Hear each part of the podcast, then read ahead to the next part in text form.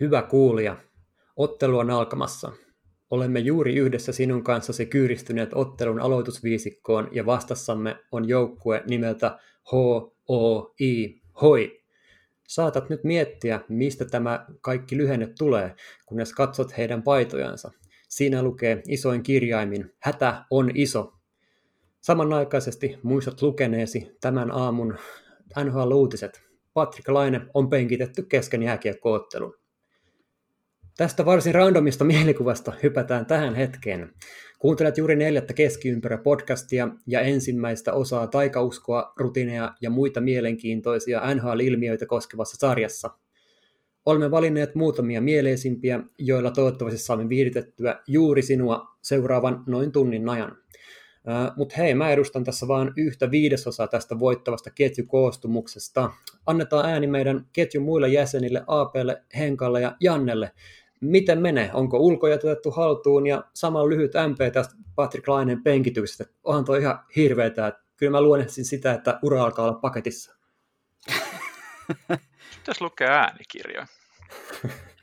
Mä itse asiassa heitän, startti. Oli joo. Mä heitän tähän alkuun sen verran nyt, tota, että Super Bowl tuli ja meni, mutta tosiaan mietittiin viimeksi sitä katsojan määrää, niin tuolta tuli tosiaan Virtasen Andelta kavereille heppapoika 81, että Super Bowl Bowlissa on tosiaan ollut ilmeisesti 25 000 katsojaa, joista 7500 olisi rokotettuja sairaanhoitoalan työntekijöitä. Se, miten se liittyy lätkään, on hyvin todennäköisesti, että riippuen siitä, millaista paljon tulee tartuntoja, niin luultavasti myös eri organisaatiot sitten katsoo, että miten ne saisi faneja enemmän sinne katsomaan. Mutta tota laineen suhteen, niin jatkakaa. No mä palaan vielä, vielä tuohon edellisjaksoon. Tuli tarkennus tähän meidän keskusteluun Senatorsista ja, ja tota, uh, muistaakseni Gälkäristä, eli, eli kun puhuttiin näistä areenoiden rakentamisesta. Ja siellä ilmeisesti ongelma ja olikin se, että tota, mm, halusivat rakentaa areenat julkisella rahalla, mikä tietysti Jenkkilässä on aina, aina niin kuin kuuma, kuuma juttu ja onnea siihen. Kanadassa. Siellä, niin, Kanadassa, Kanadassa just näin. Niin, niin tota, kaatui sitten ilmeisesti siihen, että kun ei kaupunki ruvennut maksaa sitten näitä are- areenoita. Kiitos kuuntelijalle tästä tarkennuksesta. Joo, siitä se uhkailu aina yleensä alkaa. Joo, uh, mutta siis Laine, mistäköhän sitä, mistäköhän sitä aloittaisi? Toki saatte muut, muut kohta puheenvuoron, mutta tuliko nyt loppupeleissä ehkä penkitys aika aikaisin, mutta, mutta syyt on ollut ilmeiset, ilmeiset mun mielestä koko niin kuin laineen läpi, läpi uran. Ja, ja tämä oli yksi niistä syistä, miksi mä oon ollut vähän ehkä huolissaan siitä, että miten, miten laine tuohon Tortorellan ja, ja Kolumbuksen pelitapaa istuu. Ei pelkästään niin viime yön pelissä, nyt kun tätä keskiviikkona nauhoitellaan, niin siellä oli jo aikaisemmissa peleissä aika, aika laiskaa omiin päin ja vähän semmoista Juha-Matti Aaltosen takakarvaa, että kun ollaan muutama metri kaverista takana, niin vähän koitetaan mailalla huitasta sinne päin ja, ja lyhyeksän se jää. Vaikea, e, hirveä meteli on, on noussut ja ehkä nyt kannattaisi vähän rauhoittua ja, ja kun on tässä lukenut mediaa, Twitteriä, mitä tahansa, niin a, aika kovaa kova kritiikki ja kova meteli on noussut ja, ja tota, ehkä nyt voisi vois vähän rauhoittua ja katsoa, mihin se kehittyy. Ei tässä ole vielä mitään, mitään hätää, mutta ennusmerkit oli, oli jo olemassa, enkä varsinaisesti ole yllättynyt tästä ratkaisusta. No joo, jos tota meikäläinen tästä sitten seuraavaksi ottaa puheenvuoron, niin ensinnäkin kiitos Heikki loistavasta startista ja jalka on, jalka on tota niin, niin oikein hyvä siihen kysymykseen, kysymykseen myös vastaus. Ja sitten palataksemme tähän, tähän Patrick Laineen tilanteeseen, niin oli kyllä tota, sille aika mielenkiintoinen, että totta kai ne tilastot on siellä, että maali per peli tällä kaudella, se on aika kova tahti, mutta sanotaanko nyt näin, että jos jossain NHL-organisaatiossa ja joukkueessa tämä tapahtuu, että Laine olisi penkitetty tällä tavalla huonon takakarvauksen ja huonon oman puolustuspään pelaamisen ja yleisestikin huono heikohkon puolustuspelaamisen takia, niin kyllä se on Columbus ja Tortorella alaisuudessa, että en oikein tiedä, olisiko sitä muuhalla tapahtu, että onhan siinä kuitenkin tota aika, aika kova upside sinne hyökkäyssuuntaan sitten, mikä varmasti vähän kompensoi, mutta tosiaan otetaan, otetaan ihan rauhassa, rauhassa että Joo, ei ja lisättävä, ei ole. Niin, to, Tortorella on ehkä kuitenkin valmentaja, jollain historiaa sitten se on penkittänyt aika koviikin pelimiehiä. Rangersissa taisi konferenssifinaaleissa lähteä Gaborik penkille, en nyt muista mistä syystä.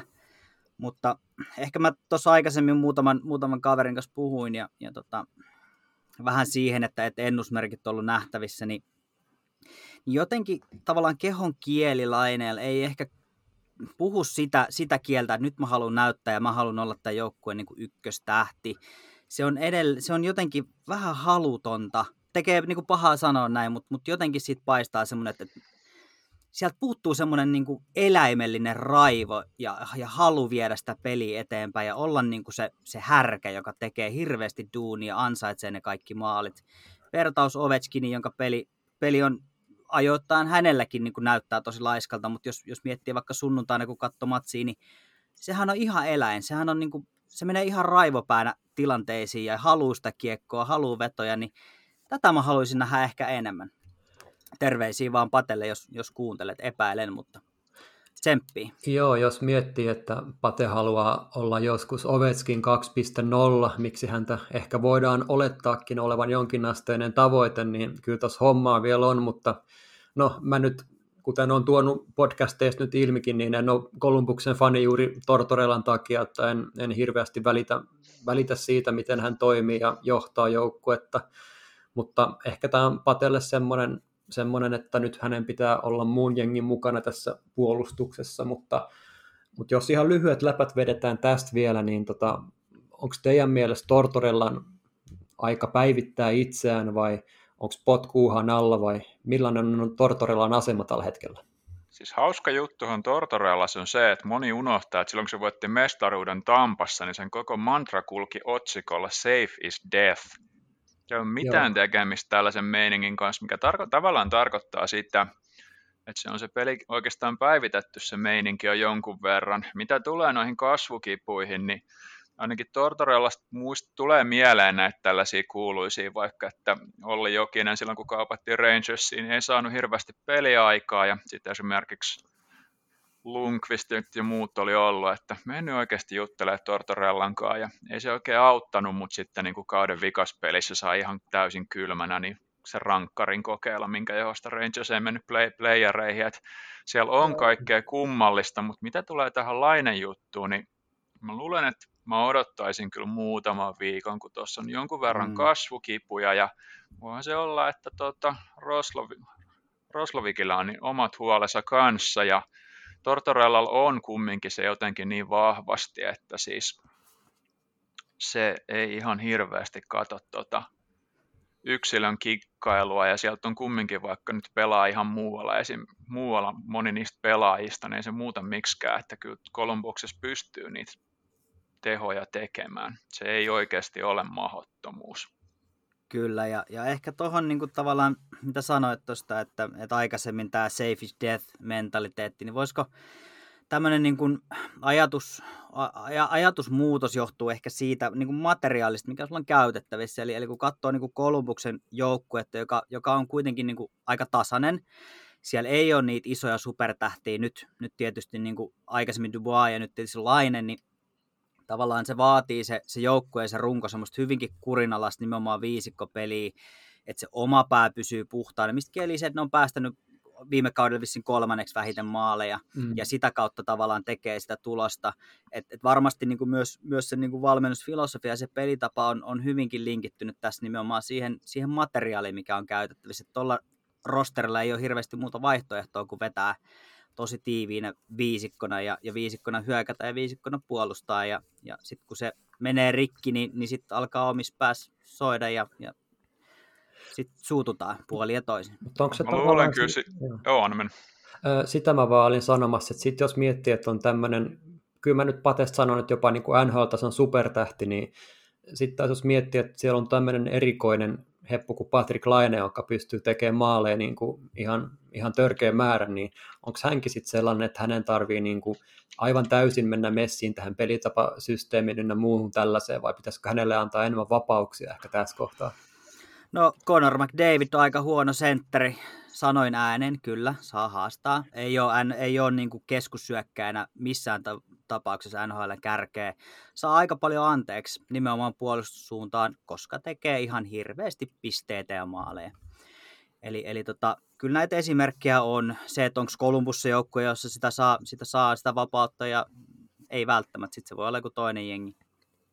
Ja tuosta on tuossa, kun puhuit että justiin tuosta, että niin kuin, pitäisikö Laineen saada, tai olisiko Heikki, Heikki sanonut, että pitäisikö Laineen taso, tason supertähän kuitenkin saada pikkusen sitä vapautusta, niin taas sitten kun miettii niin kuin pelitavallisesti ja just tätä vapausnäkökulmaa, niin tulee mieleen väistämättä jotenkin New York Islanders, että siellä Barry Trotz kuitenkin pelaa myös semmoista aika puolustusvoittosta ja tylsää, ehkä tylsää, joille, joidenkin mielestä tylsää jääkiekkoa, ja siellä taas sitten se yksilö, joka saa tehdä käytännössä kiekkokas mitä haluaa, niin Matthew Barzal, niin olisiko se sitten Kolumbuksessa ja Tortorellan tapauksessa Laine, en tiedä.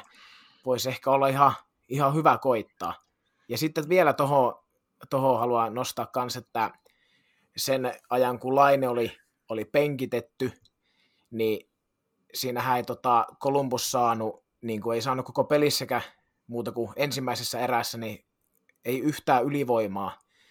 Niin jotenkin rohkenen epäillä, että jos Kolumbuksella olisi tullut ylivoimasaumaa siinä kolmannessa erässä, minkä Laine istui kokonaan penkillä, niin veikkaan, että olisi käynyt silloin, silloin kentällä vähän, vähän tota, niin, niin kanunaa laukomassa siellä, mutta – Kyllä. Mutta, tota, en tiedä, en tiedä. Mielenkiintoinen oli, oli tämä selkkaus kyllä. Siis Tortorellallahan on myös näitä kauhukuvia, mitä jengi mietti, kun se meni Vancouveriin ja sanoi, että hän laittaa Sedinit blokkaa laukauksia. Ja siis siellä on kaikenlaista, mutta mä uskoisin kyllä edelleen, että tässä on enemmän kasvukipuja ja kumminkin mä luulen, että tässä on myös verrattuna Islandersiin se ero, että Islandersissa on kumminkin Louis Lamoriello, mikä elää edelleen siellä 30-luvulla, missä niin kuin kaikilla on kravaatit nukkuessaankin ja partaa ei todellakaan pidetä kuin playereissa. Täällä on kumminkin Armo Kekäläinen, kuka aivan varmasti niin kuin haluaa, että laineesta saadaan kaikki irti, mutta nämä kasvukivut tulee olla aika isot, koska niin kuin Tortorella itsekin sanoi, että kun ei hän Laine oikeastaan vielä ihan täysin tiedä,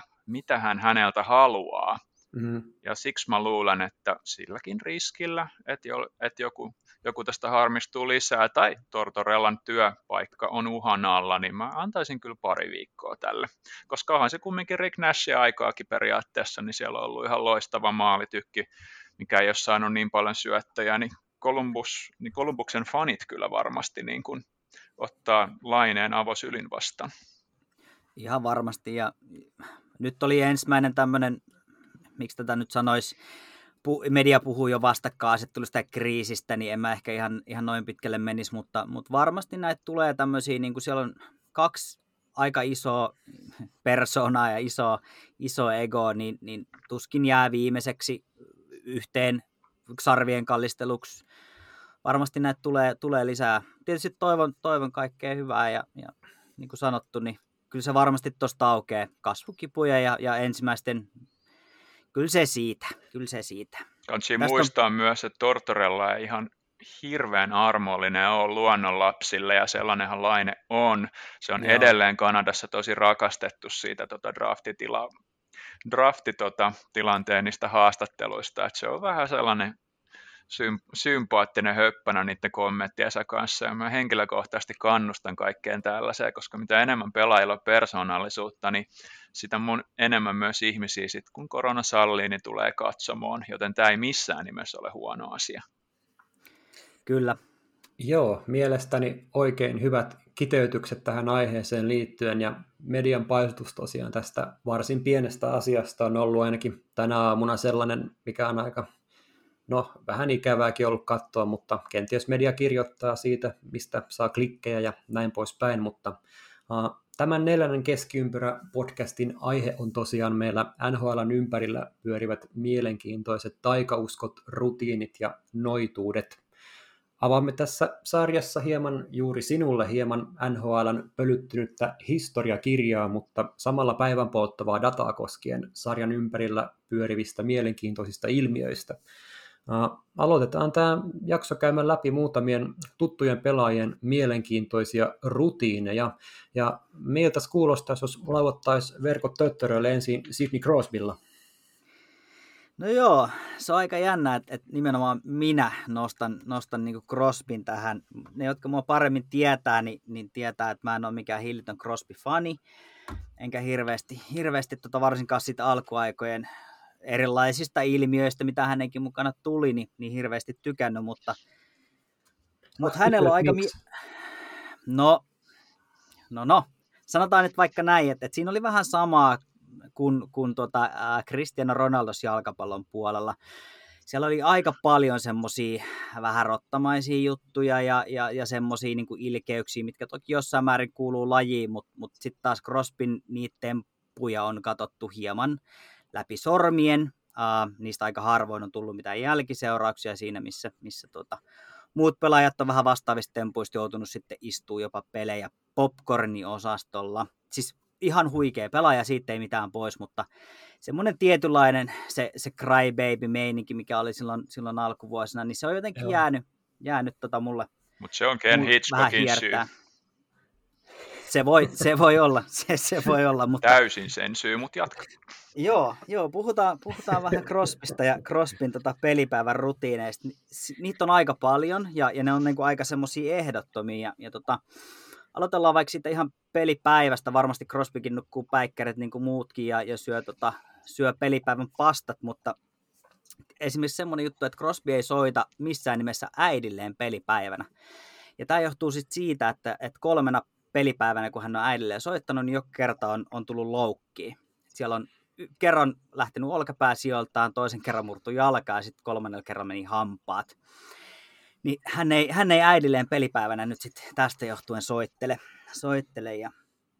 Mutta sitten kun päästään hallille, niin siinä missä muut benchkaverit kävelee suoraan koppiin, niin Crosbyhan kiertää käytännössä koko hallin, johtuen siis siitä, että, että hän ei voi kävellä tuota vieras, vieraskopia ohi sillä matkalla sinne omaan, omaan koppiin. Jotain taikauskoa tähänkin, tähänkin liittyen. Ja, ja sitten tota, kun saadaan vaatteet vaihettua ja, ja muuta, niin tasan viideltä syödään, syödään voileipä, jossa toisessa on, on niin peanut butter ja toisessa on, on tota, uh, hilloa, ja ne on aina sitä samaa tiettyä brändiä. Brändiä ja, ja sitten lähdetään erkkaan mailat, ja nekin tehdään aina, aina samassa paikassa, ja yleensä tietysti samassa järjestyksessä, ja se on tosi tarkkaa, kuin pitkäksi ne mailat sahataan, ja, ja miten ne erkataan, ja niihin mailoihin ei sitten saa kukaan koskea enää, kun ne on erkattu. Ja jos, jos, ne, e, jos siihen joku koskee, niin se pitää aloittaa koko rumpa alusta. Eli niillä mailoilla ei sit voi niin kuin pelata. Ja, ja tota, tämmöisiä, niin kuin ihan muutamia, muutamia juttuja. Ja, ja Crosby on itsekin sanonut, että nämä on tosi niin kuin hulluuden rajamailla varmasti ja, ja niin kuin tosella jopa neuroottisia. Mutta, mutta kun katsoo herran saavutuksia ja CVtä, niin kannattaa varmaan pitää noista kiinni. Ihan hyvin on toiminut. Lisäisin Crosbyin myös se, että se on oikeasti, NHL on aika vähän pelaajia, ketkä on vastannut huutoa samalla tavalla, kun kritiikkiä tulee. Uran alkuaikana valitettiin, sinä et oikeasti tee tarpeeksi maaleja, syötät liikaa, se treenasi sitä yhden kesän ja sitten maalit no, alkaa nousi yli 50, sitten oli, että sinä et osaa aloittaa, se treenasi sitä yhden kesän ja se meni. Ja mä luulen vähän, että tässä on kyseessä myös oikeasti rut, aika pitkälti niin kuin rutiinit. Sitähän Joo. siis monelle kaikki taikausko on se, tota, että jos ne toimii ja sä et ole periaatteessa vahingoksi sun ympäristölle, niin go for it, se on ihan, se on ihan ok. Ja mun täytyy sen verran tuosta Crosbysta vielä sanoa, että musta tuntuu, että ainoa mitä se ei tee on taklaa ja ottaa huomioon, että sen kuuluukin pysyä terveenä, niin en mä kyllä sitä häneltä vaadi. Joo, ja kun ottaa huomioon, kuinka paljon Crosby saa sitten taas fyysisyyttä ja taklauksia osakseen, että kyllähän sitä lyödäänkin kuin vierasta sikaa, että et siinä mielessä. Niin tota... Ja Hitchcock oli silloin Flyersin valmentaja periaatteessa, kun se aloitti noin periaatteessa neiti valittamisen muut jutut, niin se on kyllä Philadelphian ja tota Pittsburghin tuo suhde on ollut aina vähän tollainen, mutta se Crosbyn maine aika pitkälti niin on se on valitettavasti kyllä se Hitchcock veti sen aika pitkäksi aikaa ja sitten se jatkuu vielä siinkin vaiheessa, kun mä itse kattelisin, että se ei ollut enää ehkä ihan oikeudenmukainen. Mm, mutta t- tässä on jotenkin haus- hauska tai, tai ehkä vähän valitettava, että miten syvään tämmöiset juurtuu ja jää. Et, et esimerkiksi niin kuin meikäläisille Crosby edelleen yksi maailman, niin kuin jälleen, no ei ehkä enää, mutta siis maailman parhaita pelaajia, mutta tämmöiset on edelleen siellä, että se ei ole missään vaiheessa noussut tavallaan niin suosikkipelaajiksi, koska tämä kyseinen lyhyt ajanjakso sieltä, sieltä niin kuin pitkän ajan takaa. Sulla on kyllä paha. Crosby ei nappaa, Conor McDavid ei nappaa, niin on hyvä, kun saadaan hyviä kuuntelijoita, niin syö sut elävältä. Ei se väärin. Joo, ei se väärin ole. Tämä selkeästi tarkoittaa sitä, että meidän pitää yksi jakso pitää, missä puhutaan pelkästään Sidney Crosbysta ja Conor McDavidista. Ehdottomasti näistä. Voidaan me puhua. Ei, ei mitään. Tota, nyt heititte, heititte kovan, kovan haasteen, mutta tuota, mielipiteitä on, on kullakin, ja, ja mitä esimerkiksi McDavidiin tulee, niin, niin mulla on ihan dataa tuosta keski, keski, keskihyökkäänä operoimisesta ja, ja siitä, että ei, ei tota, ihan hulluja, en, en, en puhu läpiä päähäni, mutta jatketaanko aiheessa? Pysytäänkö mm. siinä? No joo, jos miettii Sidney Crosbya tuossa, niin aika luonnollinen hyppy voisi olla tässä kohtaa vaikka The Great One, eli Wayne Gretzky, eli Sidneyllä oli melko jänniä juttuja, mutta täytyy sanoa, että kyllä tämä numero 99 on ollut melkoisia rutiineja joka ennen matsi, että jokainen varuste tosiaan lajitellaan tarkasti aina oikeaan kohtaan ja puetaan tietyssä järjestyksessä päälle ja alkulämmössä ensimmäinen laukaus lähtee aina sinne oikeaan tuttuun nurkkaan ja lämmön jälkeen sitten painutaan takaisin pukukoppiin juomaan diettikokista ja siihen sitten lasillinen jäävettä ja yksi Gatorade ja sitten vielä toinen diettikokis lisää ja ja sitten Gretzky kuulemma käytti myös, niin kuin, uh, mikä tämä on, vauvojen, vauvojen tätä talkkia uh, mailan lapaansa ja sillä ainakin oli niin kuin hänen mukaansa ihan suora merkitys siihen, että kiekko uppos pönttöä aika hyvin ja jos katsoo statseja, niin se saattoi pitää paikkaansakin. Tästä talkista mä oon kuullut aikaisemminkin ja muiltakin pelaajilta, että ne on laittanut sitä milloin mihinkin mailan varteen ja lapaa ja, ja ties mihin. Ties mihin. Että kai siinä jotain, jotain sitten on. Tai, tai sitten se on vaan tällaisia, että, että monestihan nämä lähtee niinku siitä, siitä, että, että tavallaan kerran on tehty jotain ja, ja sitten on huomattu, että hei mähän tein tuossa pelissä maalin ja sitten on että no sen täytyy johtua tästä tai, tai sitten toistetaan sitä ja, ja sitten kun se ei enää toimi, niin sitten kokeillaan jotain muuta. Joo, kuuntelijoille ehdottomasti tästä suositus, eli jos on skidei tai kummilapsiikin tai vaikka naapurinkin skidi, niin menkää pölli vähän vauvojen talkkiin ja pistäkää sitä lapaa tonne ulkojäälle ja kokeilkaa. Mutta tuosta pitää, pitää ottaa vielä vähän tuosta tavallaan mm, varusteiden pukemisesta tietyssä järjestyksessä. Mä en tiedä minkä verran, en muista minkä verran teillä itsellä oli, oli tota kiekko, kiekko taustaa, mutta jokainen, joka on on jääkiekkoa joskus pelannut ja, ja tunnistan tämän vielä itsestänikin näillä, näillä, tällä iällä ja harrastepiireistä, niin edelleen samassa järjestyksessä joka kerta ne varusteet menee päälle. Se on se tietty järjestys, jossa huomaat, että nyt joku meni, meni tota, aikaisemmin kuin normaalisti, niin, niin sitten melkein pitää ainakin puol, puoliksi laittaa uusiksi. Et se on jotenkin jännä juttu, että ne on niin tonne selkärankaan tullut, että sitten heti huomaa, kun joku ei mene niin kuin normaalisti. Tuohon maalivahdeista voisin nostaa, nostaa vielä tota David Rittich.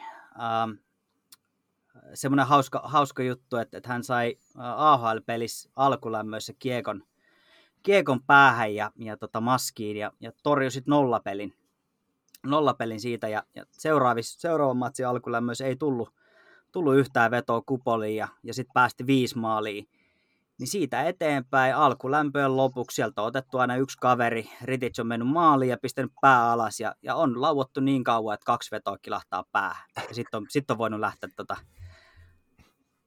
alkulämmöltä pois. Tuosta tulee Oho. mieleen toinen tarina nimeltä Pasi Nurmisesta, että kuka Ai, taas Pasi. ilmoitti, että se oikeasti ette lauon, ette tähtää päähän. Frantisek Kaberlesen Atlantassa kerran liikaa teki ja sitten se meni ja huitas sitä, minkä jälkeen Atlanta laittoi sen sitten vihanhallintaterapia.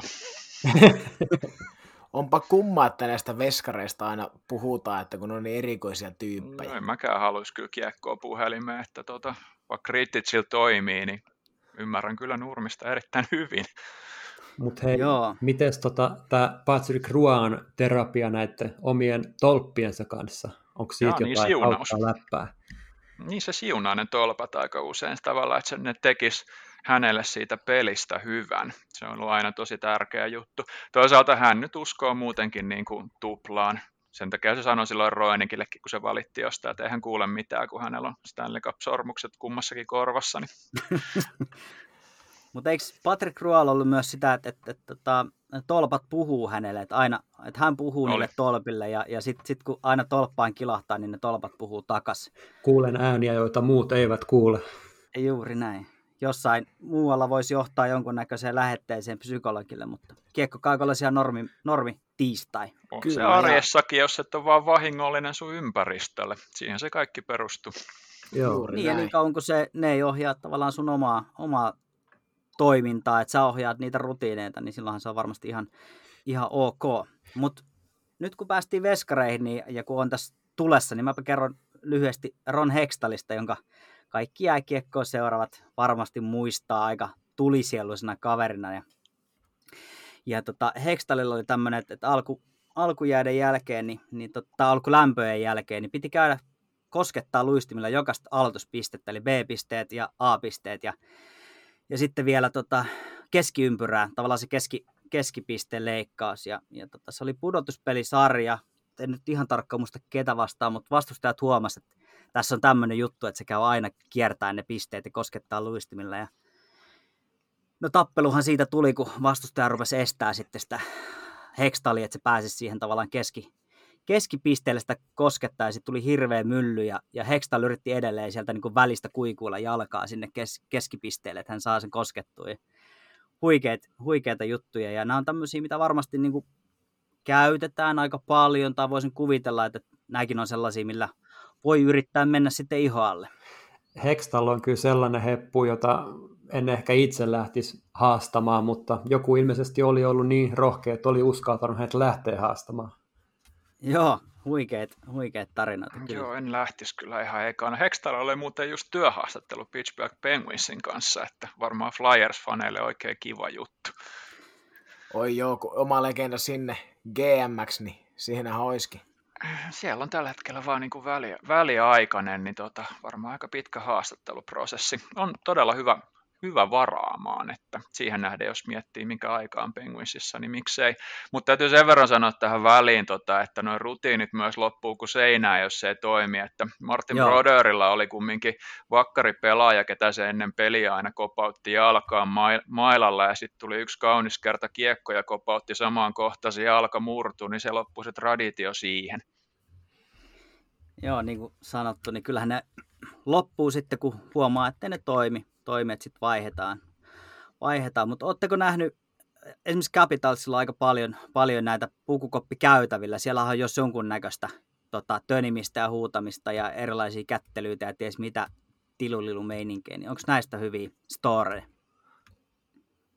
No nyt kun sanoit, niin en ole kyllä kiinnittänyt hirveästi huomiota, mutta minkäs muista settiä siellä olisi tarjolla?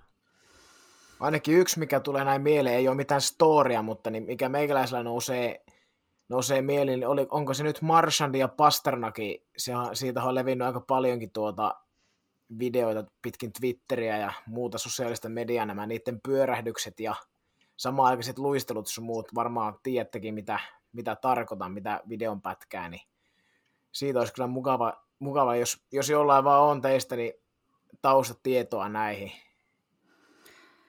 No ei, ei kyllä näistä kahdesta ole, ole valitettavasti, mutta eiköhän ne ole lähtenyt vain jostain, että on kerran, kerran tehty ja sitten on tavallaan se on jäänyt niin päälle, päälle ja tota, ennen peliä, ainakin Capsilta tosiaan on, on niin paljon, paljon näkee, että siellä, siellä tota, aika riehakkaastikin juostaan toisiin päin ja taklaillaan ja, ja huudetaan ja kätellään monimutkaisilla bro-kättelyillä ja, ja muuta, mutta ehkä niin kuin on tämä kuppitesti. En tiedä, oletteko nähnyt.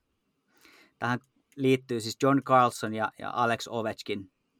Ne siis koputtelee toisiansa alasuojia aina muutaman kerran ja aika kovaa, mitä niitä videot on nähnyt. Niin siellä on tämmöisiä vähän niin kuin todella oudonkin näköistä, näköistä tota, to, toimintaa, mutta ilmeisesti se toimii. Aika moista. Tota, yksi veskalappa löytyy itse asiassa tähän vielä meikältä, eli toi Stan Fischler kertoi tuolla NHL-komissa aika hauskan tarinan hoki Hall of Fame maalivahti Mr. Goalie Glenn Hallista, että hänellä oli tällainen mielenkiintoinen rituaali, että ennen aina jokaista peliä hän rauhoitti mm, niin kuin hermojaan pakottamalla itsensä oksentamaan. Joka ennen peliä piti mennä laattaamaan ja, ja siis tota, ilmeisen tehokas oli, sillä voitto urallaan päälle 400 ja oli kaksi kertaa messis myös Kanadan World Cup-joukkuessa voittamassa pokaalia, niin ilmeisen toimivaa oli tämä rituaali. Joo, toihan oli ihan Hollywoodin asti kopioitu toi homma. Oli, oliko, oliko Mighty Ducks leffassa?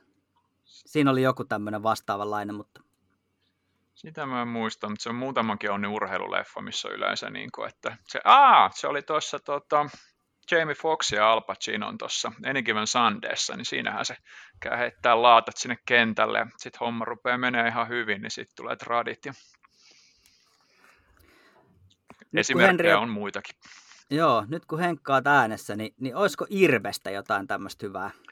Sitten on niin paljon, että sehän itse periaatteessa hoitaa noin sen patjansa ja se ei tota, kukaan ei saa koskea sen rällä ennen peliä ja sehän tosiaan räätälöi, ompeloi, ompeloi sahas ja vaikka mitä teki noille tota, patjoille. Ja siinä on vielä hauska juttu, tai no hauska ja hauska, se Hirmen uran kannalta on ihan hirveä, mutta se käytti viimeisen kerran niitä sen ikivanhoja patjoja Calgaryn finaali, ei kun, anteeksi, Carolinan finaalissa Detroitia vastaan, ja sitten se luopui niistä, ja sitten se NHL-urakin aika pitkälti lähti menee huonoon suuntaan, että tässä voi olla hyvinkin sellainen yksilö kyseessä, että jos meet sanoo, että sieltä rutiineilla ja tuollaisilla jutuilla ei olisi väliä, niin hän on hyvin eri mieltä. Joo, nämä varusteet on kyllä jännä juttu, että, että just ei saa koskea. Ed Belfourilla oli samanlainen juttu ja se ilmeisesti niin kuin meni ihan uhkaustasolle, että jos, jos mun kamoihin kosketaan, niin ei hyvä heilu. Joo, mutta ne on tosi erilaisia sillä, että jos miettii, niin me voidaan myöhemmin puhua siitä enemmänkin, mutta monella maalivahdilla, niin kuin Belfourilla on Eagle, niin sitten taas esimerkiksi Marti Turko rakensi suuren osan identiteettiinsä sitten taas niin kuin maskien suhteen. Eli hänellä on aina nyt gargoyleita, mitkä periaatteessa on portin vartioita. Et maalivahdeilla on niin paljon sellaisia omia persoonallisuuksia, että Turkokin sanoi Belfourista, että ei se välttämättä ollut kauhean sosiaalinen, mutta siltä oppii ihan hirveästi, kun ei vaan häirinyt sitä, vaan niin kuin katto vierestä kaikkia sen rutiineita ja katsoo sitten Turkon uraa sen jälkeen, kun Belfuri jatkoi matkaa, niin hyviä juttuja sieltä opitti. Ai ai. Joo.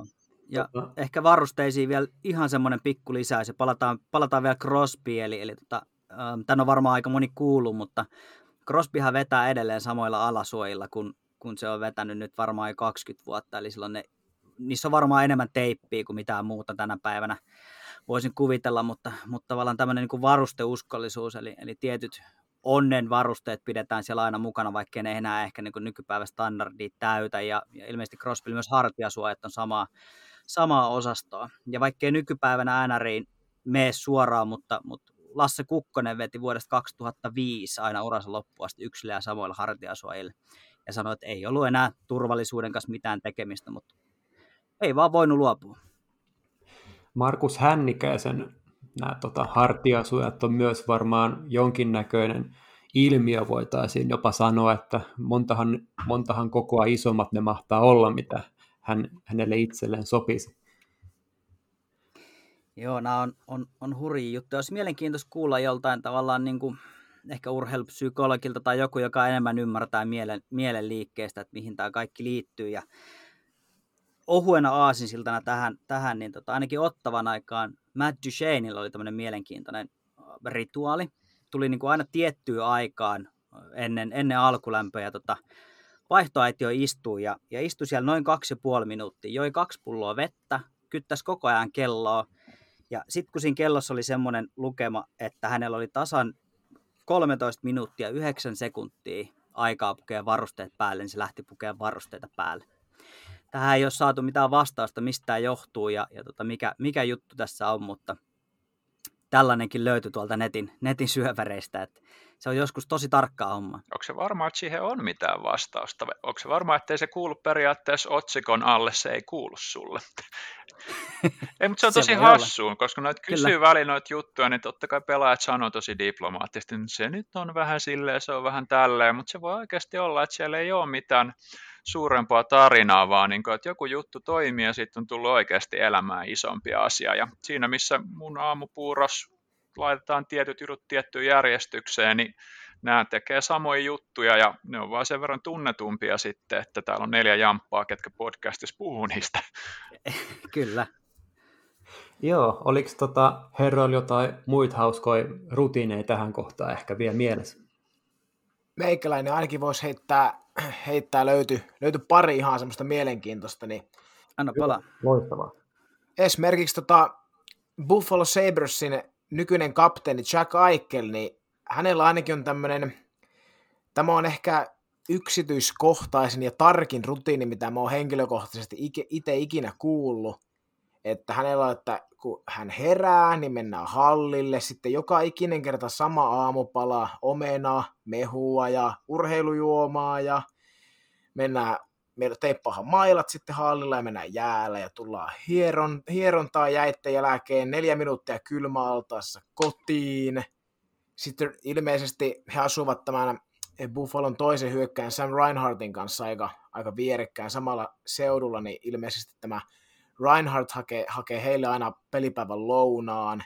Sitten he Aikel hakee sen hänen tyköänsä, syö, et ilmeisesti tasan tunti 45 minuuttia unta, sitten mennään puku päälle, mennään hakemaan kahvia, suihkuun, ja siinä taas on puku päällä. Ilmeisesti. No ei, ei vaiskaan. Taitaa jossain kohtaa ottaa puvu pois, mutta olikohan näin, että tässä Aikkelin rutiinissa hän käy yhteensä kolme vai neljä kertaa suihkussa päivän aikana? Ennen peliä. Kyllä, ennen peliä on mailla ja luistinteen huoltoa muutamaa siinä, muutamaan kertaan ja on lihasrullausta venyttelyä, joka kerta on samat venyttelyt. Ja siis tämä oli aivan, aivan käsittämätöntä ja ilmeisesti hänellä on, hänellä on joku kolme, kap, kolme biisiä, mitä hän kuuntelee tässä niin lämmittelyrutiinin aikana ja yksi on mailan teippauksia, yksi on rullauksia ja niin edelleen, että hänellä on näihinkin omat, omat että tuntuu kyllä aika, aika käsittämättömältä setiltä. setiltä. Tämä, on, tämä on luettavissa, varmasti googlettamalla löytyy, kirjoittaa Jack Eichel Routines tai jotain tämän tapaista, niin varmasti, varmasti löytyy kaikille, jotka haluaa tarkemmin katsoa. Tämä oli aika diippi, jos miettii, että käy neljä kertaa päivässä tuolle suihkussa. Ja kaikki. Kyllä, muistaakseni neljä kertaa taisi olla. Joo. Sitten, sitten semmoinen, mikä voisin tässä vielä, vielä pikaisesti sanoa, niin ei ole yhtä, yhtä pitkä sepustus, niin, niin Chicagon taitaa olla nykyäänkin Chicagon puolustaja, ei vaan ihan hirveästi pelikentillä näy, niin Brent Seabrook, niin tota, ilmeisesti on silleen, että matkalla hallille pelipäivänä, joka kerta kun pysähdytään punaisiin valoihin, niin hän vaihtaa radiossa kappaletta. Sitten aina ottelu alla hän syö seitsemän suklaasuukkoa ja seitsemän pulloa vettä juo, siis tietenkin ei syö vettä. Ja... Sitten oliko näin, että edeltävänä iltana on, on pakko saada jäätelö ja brownie, brownie leivoksia, että siinä on vähän sellainen epä, epäterveellisempi rutiini, mutta on ainakin hänellä joskus ura, uralla toiminut. Että ihan Oliko se niin sokeri yliannostuksen vai mikä siinä on kyseessä? En tiedä yhtään, ei, ole, ei mitään sen tarkempaa selitystä ollut, mutta Dustin Buffley ja Andrew Ladd oli näitä, näitä hänen rutiineja kommentoinut jollekin lähteelle, että siinä on aika, aika mielenkiintoisia rutiineja kanssa. Ei ihan semmoisia huippuurheilijarutiineja, Joo, jos film... mutta... niin, jatka vaihe. Voi vetää toisen suuntaan myös, että jos Patrick Sharp on sitten taas esimerkkinä Chicagosta, niin sehän kuunteli aina iPodia ja ainoa syy, miksi se kuunteli vaan sitä oli se, että tota, se huomasi, että kukaan ei silloin häiritse turhaa sitä Mm. turhaa sitä, ja jatkossahan se ei oikeasti edes kuunnellut sitä, että sillä oli vain ne korvilla just sen takia, että siinä oli Maddeni ollut lähellä sitten, mikä on yleensä aika puhelias, ja hän oli sitä mieltä, että hän ei nyt halua ehkä kuunnella, niin se rupesi olla aina ne rutiinin ne kuulokkeet siinä vaan sen takia, että kaikki antaa hänen olla rauhassa. Kyllä. Sitten ja... tuli ihan rutiini. Tässä sekin... Joo, sano vaan. Niin, ei sitä oli vain kysymästä, eikö nämä Phil Kesseli hotdogitkin ehtinyt jossain muodosta joku pieneksi rutiiniksi, että siitä ne aina se oli, mentäessä. Se oli Steve Simmonsin se artikkeli, oli kyllä tosi myrkyllinen, että se, että se Kesselin mestaruuden jälkeen otti sen kuvan niitä Stanley Cupia hodarien kanssa, niin se oli mun mielestä kyllä ihan ansaittu.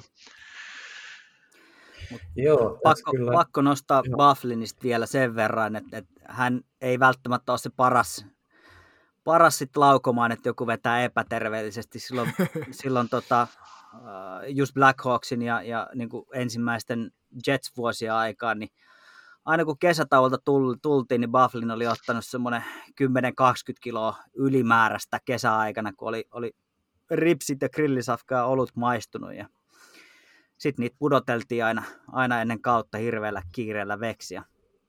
Et en tiedä, onko se käynyt sitten siitä terveemmästä päästä, mutta kyllähän näitä riittää. Kyllä. Kyllä tässä alkaa näkeä pelaajia niin kuin aika, aika tota erinäisissä eri tilanteissa jollain tapaa, mikä toisaalta ihan posia totta kai, että erilaisuus on tässä tapauksessa vaan hienoa, mutta tota, kyllä mä vähän sitä Jack Aiheli rupean kyllä matseissa katsoa eri silmällä tämän jälkeen. Että Mielestäni hauskaa. Buffaloss tarvii muutenkin oikeasti nyt vähän niin kuin normaalista poikkeavimpia juttuja, kun se normaali ei näytä menestystä tuova.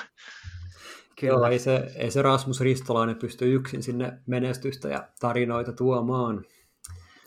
Mutta joo, tästä tota, napataan ihan snadi hyppy tota, seuraavaan ilmiön jollain lailla. Eli ää, nuoremmilla kuulijoilla on varmaan vaikeakin uskoa, että ihmiset on joskus tupakoineet muun muassa ihan sisällä siellä baarissa, ää, raflapöydistä, ruoan ääressä tai jopa ihan jopa lentokoneissa.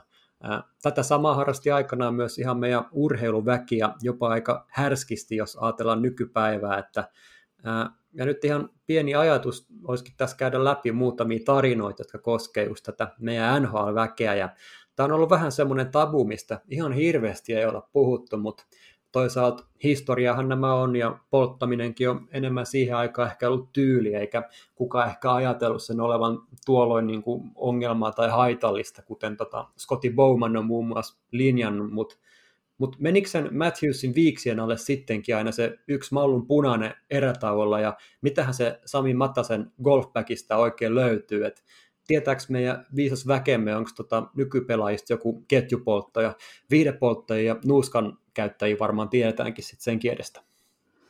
No en, en polttajista nyt suoraan tiedä, mutta tosiaan tuo nuuskahan on semmoinen, semmoinen että esimerkiksi tuolla ähm, kun St. Louisin lennolta, kun palasivat mestarusmatsin jälkeen takaisin St. Louisin, niin, niin siellähän muutamakin kuva eksy, eksy nuuskapurkit, että se taitaa olla ihan, ihan arkipäivää. Mm, nykypelaajista, jos joku tietää, niin kertokaa ihmeessä, koska jotenkin tuntuu oudolta tai hassulta, että jos, jos aktiivipelaajista joku vielä aktiivisesti tupakoi. Tai ainakaan silleen, että hän myöntäisi sen. Niin, no se on vielä, Kai se riippuu siitä, mistä hän on kotoisin. Että kyllä se ravintolassa tupakoiminen ei se ole niin harvinaista, kun lähdetään vaikka tuonne Levantia-alueelle tai hyvin todennäköisesti vaikka tuonne meidän itänaapuriin.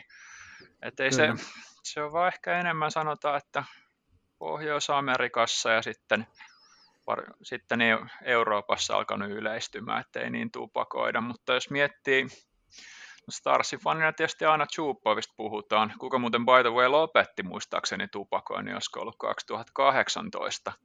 Mutta se, se, se, oli vaan niin tajuttoman hyvä kentällä, niin eihän kukaan sitä oikeasti kyseenalaista, että se Chupovistakin pu, jotkut aina puhuu sillä ilkeämielisesti, että se on pistelinko. Höpö, höpö, se johti aikoinaan Starsin parasta alivoimaa, ja jos miettii tavallaan, niin siis sen koko pelikin näytti välillä ihan samalta niin kuin tupakoitsijalla. Että kun sehän oikeasti pystyi pysäyttämään sen pelin sillä, että katsojakin on sillä, että mitä tässä tapahtuu. Se on vähän niin kuin se kesti se pelin pysäytys saman aikaan kuin ihmisellä siinä, että se kaivaa stenkun käteen ja sitten sytyttää. Varsinaisesti haluan niin kuin kannustaa tupakan polttoon, mutta siis ei se, se on kyllä jännä jotenkin tietyllä pelaajalla. Sama Sergei Goncharilla, että kun se homma vaan toimii, niin ei kukaan oikeasti sano yhtään mitään ihan vaan sen takia, kun jos ei ole ongelmaa, niin ei ole ongelmaa. Se koskee sitten niin kaikkea mahdollista.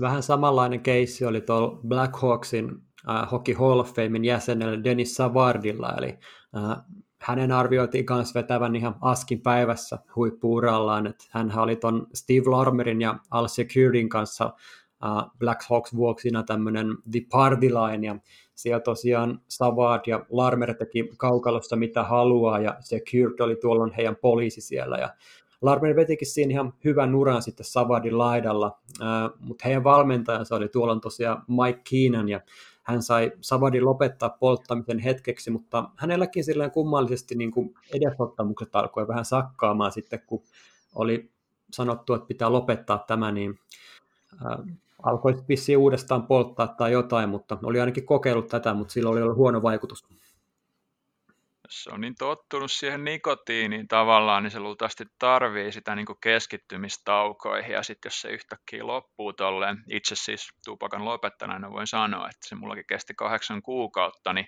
kyllä se on var- varmasti vaikuttanut myös pelikeskittymiseen ja tällaiseen, että se on ihan varmasti ollut ongelma, ja sitten kun ammattiurheilu on kumminkin silleen, että ei ole aikaa odotella mitään tollasta, niin hyvin varmaan nopeasti alkanut sitten uudestaan polttaa. Ei siinä ole jääty mitään ihmettele.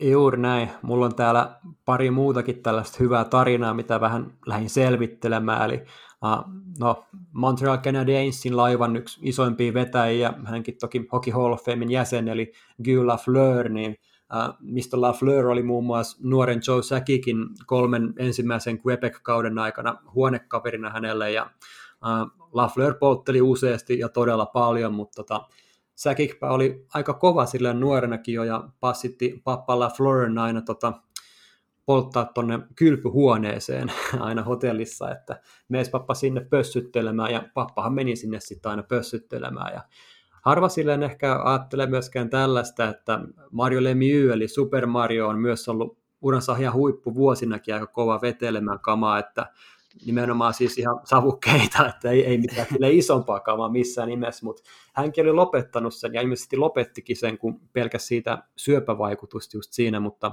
Joo. kuitenkin tavaraa paljon keuhkoihin myös siellä huippuvuosinaankin. Joo, se on jotenkin raju, raju juttu ja tavallaan tuosta hotellihuoneesta kun puhuit, niin mä en nyt millään saa päähän sitä, sitä selänteen, selänteen Teemun joukkuekaveri, joka silloin 90-luvulla tuli, tuli ja oli selänteen tota, Alex Zamnov. Samnov, joo, oli, oli huonekaverina sille ja, ja tota, se aina katosi sinne vessaan ja oli siellä kuulemma niin todella pitkiä aikoja ja, ja Teemu sitten jossain podcastissa kertoi, että hän aina ihmetteli, että mitä siellä tapahtuu ja, ja tota, on jotenkin tosi pitkää kestää ja sitten se kerran meni, meni tai sieltä huoneen, kylpyhuoneen ovi aukesi, sieltä tuli semmoinen niin hirveä röikinkäry ja sitten samaan aikaan semmoinen mahdollisimman ha- halpa partavesi, että oli yritetty peittää sitä niin tupakahajua ja, ja poltettiin niin kuin muka piilossa, mutta eihän tuommoinen pysy, pysy piilossa. Teemu kertotaan tarinan paremmin kuin minä, mutta, mutta näitä kuulemma on, on, on aika paljon, että sitten on nimenomaan hotellihuoneessa poltettu ja yritetty vähän piilotella.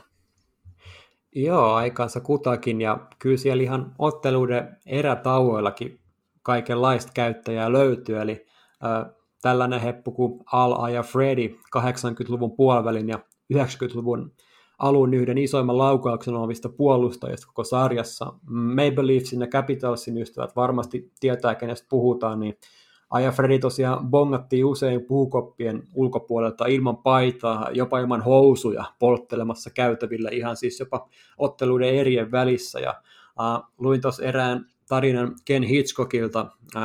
Hän oli 90-luvun alulla tullut tota Fleursin apuvalmentajaksi junioreisarjoista ja hän oli menossa antamaan ketjukoostumuksia tuomareille ja hänen täytyy sitten kävellä Washingtonin pukukoppien ohi ja Aja Freddy oli siellä käytävällä sytyttämässä polttimen kanssa omaa röökiään ja Hitchcock oli vaan todennut siinä sitten kaverilleen se, että coming from junior hockey, I found that rather unique.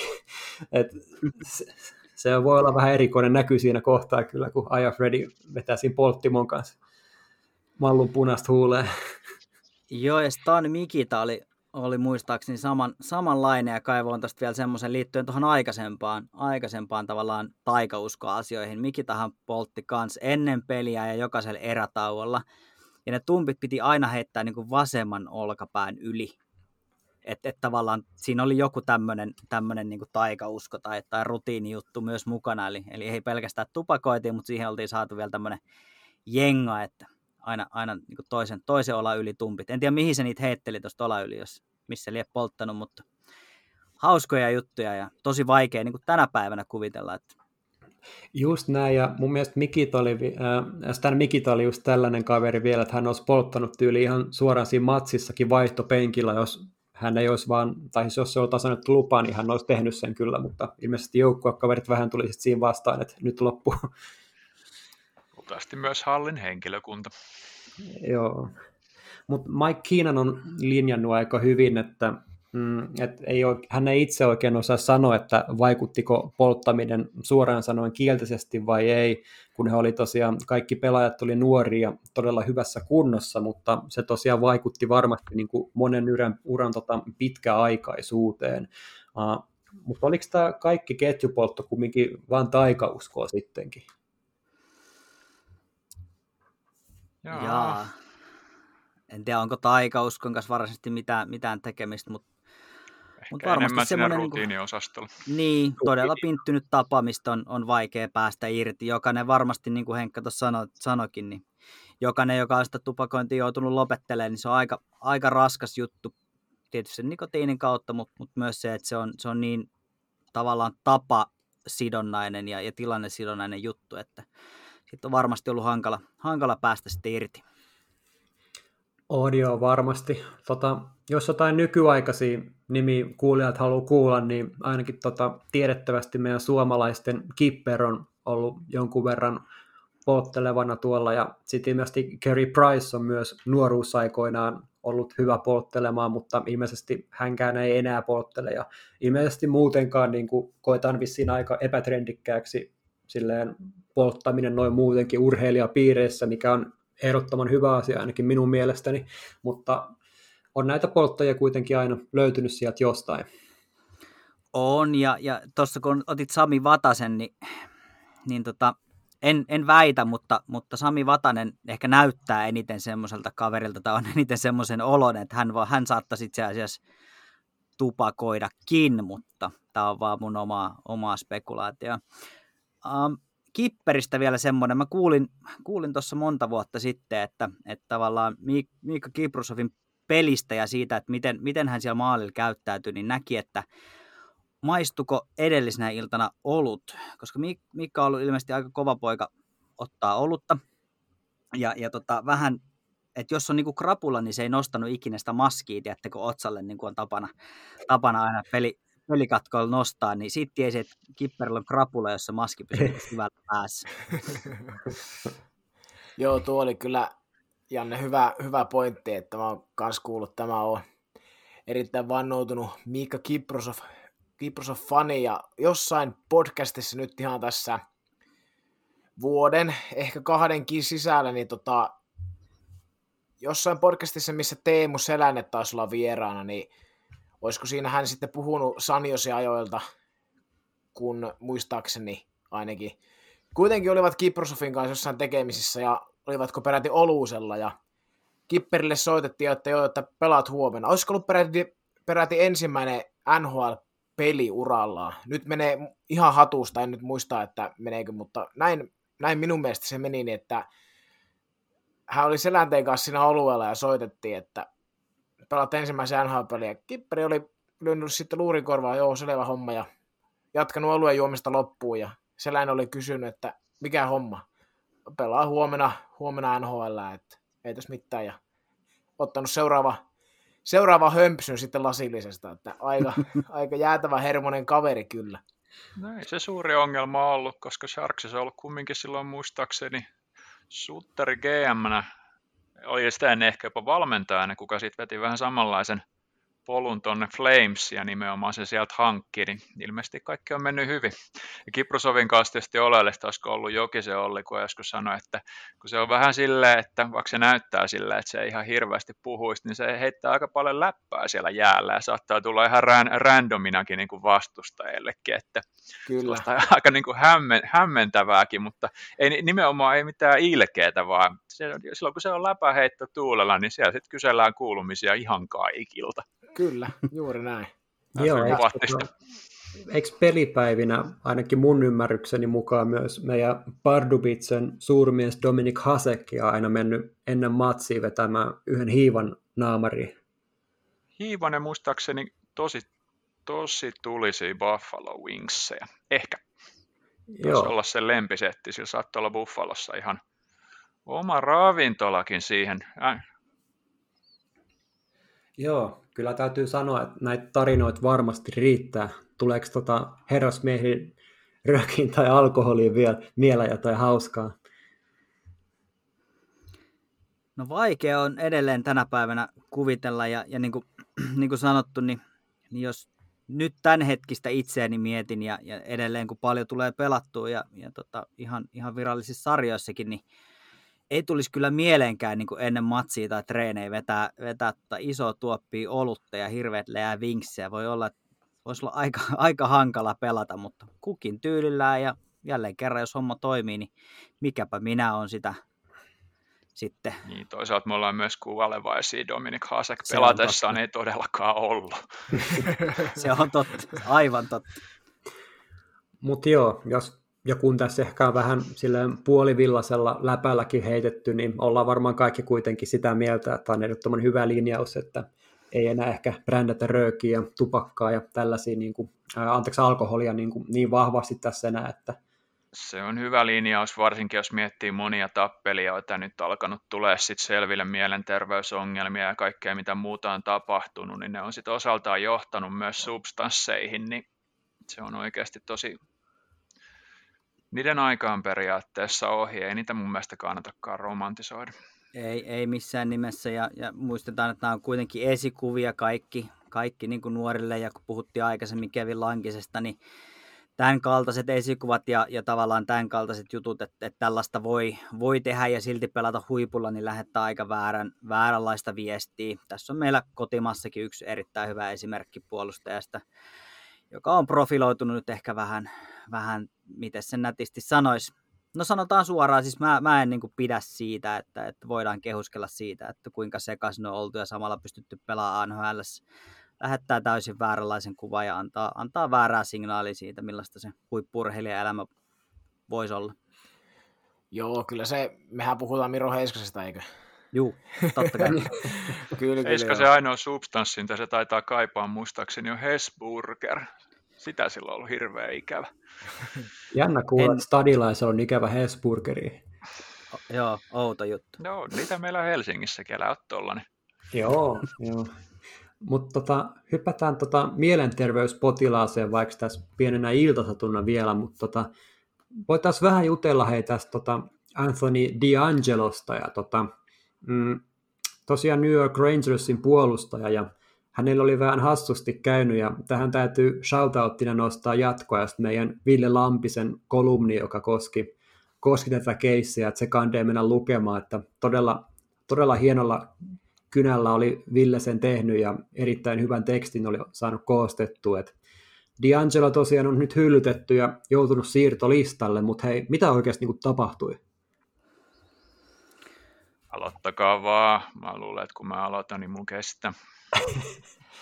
No, jos tota, meikä ottaa ihan lyhyesti, ei, en ole niin, niin asia opiskellut, Janne ja Henkka, Henkka voi sitten, sitten täydentää, mutta siis ilmeisesti oli oli jonkunnäköistä käsirysyä tullut Veskari Georgievin kanssa ottelun, tappion päättyneen ottelun jälkeen ja oliko sitten, ei nyt ole ilmeisesti mitään faktatietoa missään, että oliko joukkueen varakapteeni Kreider tullut sitten siihen väliin ja vähän motannut DeAngeloa, mutta että ei ollut kovin hyvän joukkue, joukkue toveri, toverin tavoin siinä käyttäytynyt. Ja oliko, oliko jotain puhetta jossain, että että Keandre Millerin tuota, ei ole saanut myöskään nhl ensimmäisen maalin tota, kiekkoa, jos nyt oikein muistan, niin taisi tämmöinenkin jossain lukasta. Rangers kovasti olla. ilmoitti, tota, että kyllähän sen saa, mutta se, että sitten edelleen kuvaa, vaikka kaikilla muilla on, niin kyllähän tämä on ihan täys PR-katastrofi, mutta jatka.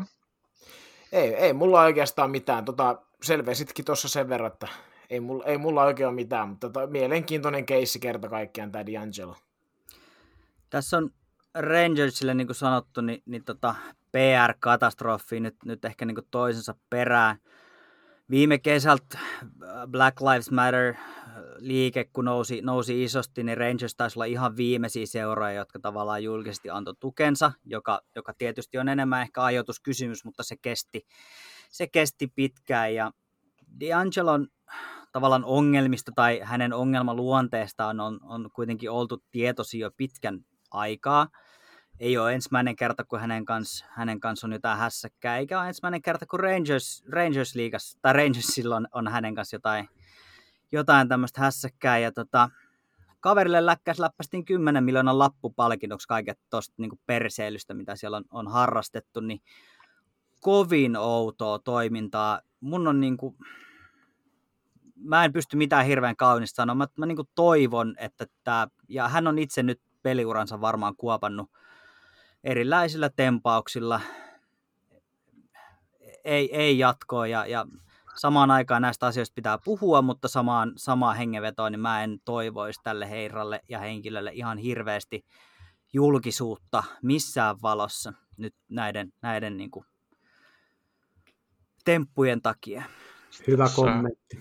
Tässä on se ongelma tota, D'Angelon kanssa, että se sormi tosiaan voi mennä Rangersiikin, koska tämä jotenkin jännästi nyt taas tapahtuu siinä vaiheessa, kun kentällä ei kulje. Niin kauan kuin kentällä kulki, niin jotenkin sitä taas mentiin. Ja nytkin periaatteessa John Davidson oli ollut sillä, että joo, ollaan puhuttu tässä nyt sitten vähän niin kuin hänen vastuusta, mutta tietysti on sananvapaus ja jada jada jaa, mutta totuus on se, että sananvapautta ei ole ilman sananvastuuta. Sananvapautta on se, että mä sanon nyt Jannesta jotain tosi kyseenalaista, mutta sananvastuut on se, että on Jannen podcast ja mulla ei enää ikinä asiaa tänne.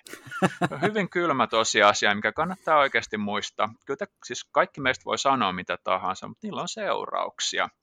Ja nyt jos miettii D'Angelon omaa podcastia, mikä oli vähintäänkin kyseenalainen, hänen rokotekriittisyyttä, hänen avointa xenofobiaa, ja mä voisin varovasti kuvitella, että tota, Mika Chibaniad ei ole luultavasti kauhean ilolla kuunnellut näitä juttuja. Ja sitten mm. tässä on vielä sellainen juttu, että hän ilmeisesti D'Angelo nyt pariksi päiväksi on nyt poistettu, niin palasi Twitteriin feikki-tilillä, mikä oli niin kuin tällaisena kahden päivän sosiaalisena kokeena, kyllä, että hän ei ole se, mutta sitten samaan aikaan niin kuin tykkää vaan tietyistä tyyppeistä puolustaa vaan D'Angeloa, niin se oli hyvin mie- tämä itse asiassa tapahtui myös niin kuin ihan hetkeä ennen kuin Rangers tosiaan sitten päätti hänestä luopua, niin hyvin kummallinen kummallinen kokeilu ja aika usein puhutaan sille, että, että pitäisi pysyä lätkässä. Pysytään mm. lätkässä ja pukukoppi on kumminkin periaatteessa yhteisö, että jos se homma ei siellä toimi, varsinkin ollaan Rangersilla, mikä periaatteessa pikkuhiljaa haluaa menestyä, niin tällaiset myrkylliset henkilöt, tai voidaan jopa sanoa hahmot kuin Tony D'Angelo, niin on ihan valtava ongelma. Ja tässä on kumminkin kaveriperiaatteessa, kuka jos jos hän itse keskittyisi pelaamiseen, niin hyvin todennäköisesti pystyisi auttaa ketä tahansa joukkuetta. Ja mä vähän pelkään, että tällä hetkellä moni muu organisaatio luultavasti miettii jo, että voidaanko me jossain vaiheessa hankkia tämä pelaaja ilman, että siitä tulee jäätävä PR-katastrofi. Koska nytkin kaikki, mitä Rangers on laittanut, niin eihän tämä mun mielestä millään tavalla näytä sitä, että he niin kuin näyttää D'Angelolle kaapin paikan, vaan ihan oma PR-katastrofi, millä he yrittää pestä omaa niin kuin naamaansa pois tosta. Et ei, tästä voisi puhua luultavasti monen podcastin ajan, mutta mä näkisin silleen, että niin paljon kuin se on harmittaa, niin D'Angelo tulee jossain pelaamaan, mutta se, että eihän tässä ole niin kuin mitään mieltä, tai jälleen kerran todistaa silleen, että niin kuin, niin kauan sun peli peli kulkee, niin voit periaatteessa käyttäytyä kuin se itse. Ei jatkoa, ihan komppaan Janne täysin. Koska niin kuin idea on kumminkin se, että jos sanotaan, että hockey is for everyone ja halutaan, että laji kasvaa, niin se tarkoittaa sitä, että halutaan mahdollisimman paljon ihmisiä sen lajin, lajin luo. Ja niin kauan kuin on tällaisia periaatteessa henkilöitä siellä, niin on paljon ihmisiä, ketkä ei tule katsoa lätkää, koska he tuntevat, että tämä ei ole heidän laji mullekin on sanottu kerta jos parikin, että miten niin tällainen kaveri, kuka on muuten noin mukava, niin voi seuraa junttien lajia kuin lätkää. Mä voin sanoa suoraan, niin kuin, että se ei ole mun silmissä junttien laji. Tässäkin on neljä jätkää periaatteessa pitää podcastia, ketkä rakastaa tätä peliä, ja sen takia mulla on tosi tärkeää, että aina kun D'Angelon tyyppiset jampat tekee jotain tosi kyseenalaista, niin sitten me muut periaatteessa osaltaan me niin kuin edustetaan sitä toista puolta, mitkä ilmoittaa, että tämä ei ole ok. Joo, ja, ja tuossa tavallaan niin kuin, tohon, että kun jääkiekko on kuitenkin maailmalla, ei ehkä täällä Suomessa, mutta maailmalla ja, ja varsinkin Yhdysvalloissa vielä tosi marginaalilaji, tosi pieni laji, tosi vähän seurattu ja, ja haluttaisiin lisää katsojia ja haluttaisiin tavallaan niitä samoja, samoja tota, katsojia, ketkä katsoo esimerkiksi NFLää, niin jotenkin tällaiset ei auta sitä, sitä niin kuin ollenkaan. Että tämä on niin kuin koko kiekkoyhteisön ongelma ja, ja tämä on niin kuin koko NHLn ongelma se, että, että tällaiset tyypit tahraa koko sen liigan, koko sen lajin ja just tätä, että, että tällaisten ulostuleen takia meillä on edelleen porukka, jotka sanoo, että jääkiekko on niin kuin junttien laji ja, ja, ja niin kuin, tämä, on, tämä on tosi ikävä juttu ja se on, se on tälle lajille niin iso olhu, että, nämä pitäisi niin saada hidaste, niin, kasvaa. Kyllä, ja nämä, nämä pitäisi saada niin kuin pois. Ja palata, mä palaan vielä vähän Rangersiin, että mä en niin kuin, siellä, on, siellä yritettiin kaupata D'Angelo pois. Uh, sille tarjottiin jotain, jotain niin kuin pienempää sopparia, mutta sitten kun se ei kelvannut, niin sille lyötiin 10 miljoonan dollarin lappu käteen. Millä, okei, okay, hän teki pisteitä, mutta jälleen, että et, niin kuin, eihän tällaisia tyyppejä pitäisi palkita tällaisesta, niin kuin, että oltaisiin annettu pienempi soppari, jos haluttaisiin, että hän pelaa, ja sanot, että hei nyt sä lyöt vetoa ja, ja tavallaan pitkä veto sun omasta tulevaisuudesta, saat vuoden pahvin, get your shit together, pelaa hyvin ja, ja jätä tämmöiset niin perseilyt väliin, niin katsotaan vuoden päästä, että millaista jatkoa ruvetaan miettimään. Rangerskin on periaatteessa sellainen joukkue, jossa ei ainakaan tällä kaudella taida olla nimetty mitään yksittäistä kapteenia, niin jos joukkuessa olisi nimetty vaikka yksi joku, joku vahva johtaja sinne kapteeniksi, vaikka leikitään tilannetta, että olisi tapahtunut jossain Sidney Crosbyn joukkuessa, niin mitä veikkaat, että mitä olisi tapahtunut siinä vaiheessa tällaiselle pikkukakaralle, voitaneen sanoa? Se varmaan riippuu paljon siitä, että missä se joukkue on. New York on kuitenkin myös kaupunkina semmoinen, että eihän, eihän niin kuin, se New Yorkin New York on sulatusuuni, silloin kaikki on jostain muualta, se on sellainen niin kuin, se on maailma pienoiskoossa, vaikkei kaupunki sinänsä mikään kovin ihmeellinen olekaan, niin, niin jotenkin se ei vaan sovi siihen, ja, ja tällaiset ulostulot on, on ehkä ihan ok jossain Talsassa tai, tai jossain, niin kuin, tiedätkö, tai ei ole ok, mutta ne ehkä siellä yhteisössä hyväksyttäisiin jotenkin enemmän, vaikkei meistä hyväksytäkään. Vaikea juttu. No, mutta... Siis D'Angelohan ei muuten ole sit, muistaakseni Rangersin varaus, eikö se ole Tampa? Tampa Bay Lightning, kyllä. Joo, ja sitten mitä tulee New Yorkiin, niin onhan se, vaikka Wutan Clanin jampat sanoi, että piti tienaa rahaa ennen kuin päästiin ulos Staten Islandilta, että on sielläkin ihmisiä, mitkä ei välttämättä ikinä niin kuin mene oman bloginsa ulkopuolelle. Että ei toi, että tavallaan niin kuin toi se, kyllä mä ymmärrän sen sulatusuuni tai sala, mulla tulee aina mieleen niin kuin salaattikulho, että se on ehkä enemmän sillä, että ne kaikki tuota eri ainekset laitetaan siihen ja sitten vähän sekoitellaan, mutta ei ne varsinaisesti välttämättä sulaa kiinni, mikä tässä Joo. nyt D'Angelon kohdalla erittäin hyvin näkyy, koska tota, kyllä se hyppii suuntaan toiseen, mutta ei se ainakaan toistaiseksi ole oppinut kyllä yhtään mitään. Joo, Steve Eiserman oli tosiaan D'Angelon varannut ja uh, paljon spekulaatiota sai siihen aikaan, mutta jos mietitään, että herra Eiserman oli itse niin kuin varsin avoimesti sanonut tämän asian silleen, niin kuin, että hän uskoo tähän poikaan ja uskoo, että tulee kenties muuttumaan. Hänellä oli silloin nuorena jo ollut niin kuin aika merkittäviä asioita niin kuin tapahtunut hänen niin kuin eri joukkueissa, tai hän oli itse Joo. säätänyt siellä. OHL ainakin. Joo, niin jos miettii, että herra Eiserman oli ilmoittanut että hän tulee tähän eteen, että, että hän uskoo tähän poikaan, että nyt tulee hyvä, hyvä tästä, mutta sitten onkin tämä tilanne, mihin ollaan nyt eskaloiduttu, niin annettiin mahdollisuus, mutta ei nyt hirveän hyvin käyttänyt sitä, niin mitä veikkaatte, että saako töitä enää mistään vai pelaaksa nyt sen kaksi kautta sitten AHL tuolla Rangersissa? Ja mitä sitten tapahtuu, mitä veikkaatte tulevaisuudella? Kyllä mä luulen, että joku jossain vaiheessa tekee jonkun ratkaisu. On aina olemassa liian riittävän epätoivoinen GM, kuka haluaa pelastaa työnsä. Sama se on Gortonilla. Chris Drury just ylennetti, miten se kääntyy suomeksi, associate GMX, että ei sielläkään periaatteessa niin kuin enää hirveän pitkää katsella, jos homma ei toimi, koska ne on kumminkin hankkinut sinne kalliit pelaajia isoa rahalla. Ja tämän aina on olemassa joku toinen GM jossain, kuka on riittävän epätoivoinen ja sitten se katsoo, että niin kuin kumpi on suurempi paha PR-katastrofi vai se, että minä saan potkut. Ja tässä on tosi oleellista myös se, että eihän ne mieti niitä pitkälle, koska sitten jos tulee niitä ongelmia, niin sehän saa ne potkut ja se on se seuraajan huoli. Tämä on siis näiden GMien ihan ikihuoli ollut ammattiurheilussa aina. Semmoisella markkina-alueella, missä, missä kiinnostus on pienempää.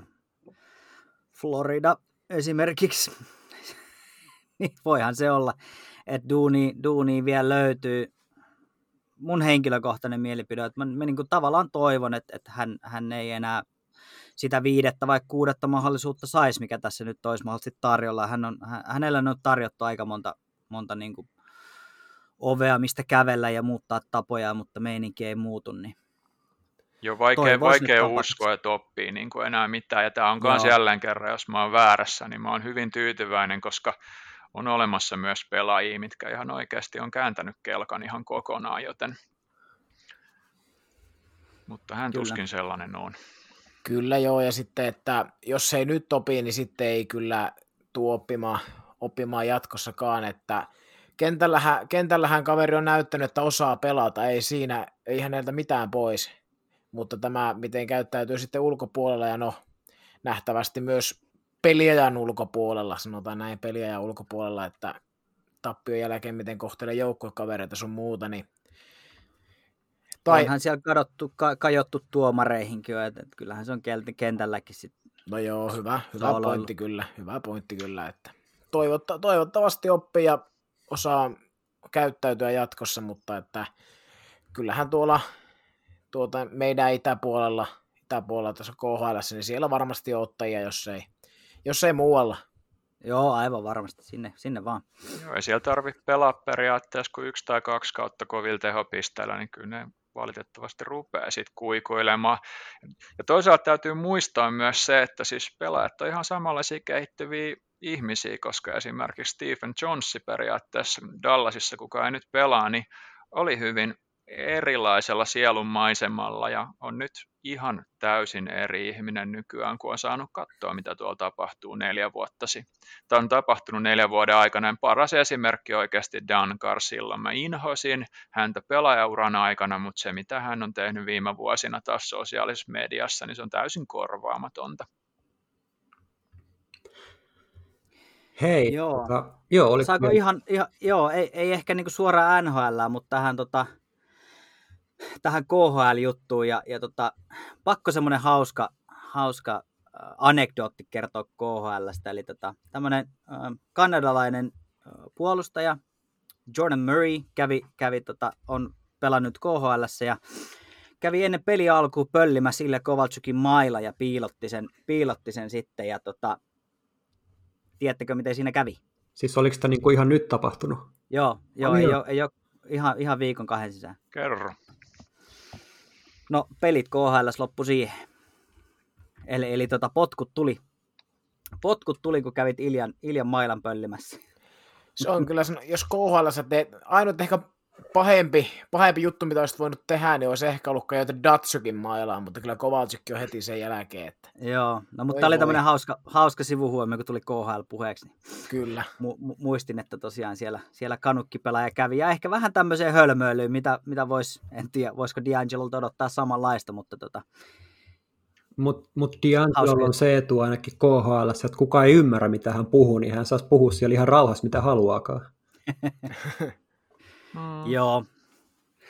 Mutta joo, äh, alkaisiko meillä olla tämän kerran turinat tässä, vai tuleeko herroilla jotain läppää tähän mieleen vielä? Eipä taida. Vähän erilainen jakso tänään. On ollut hauska, hauska jaaritella vähän pelin ulkopuolelta hulluja juttuja ja, ja mielenkiintoisia tarinoita.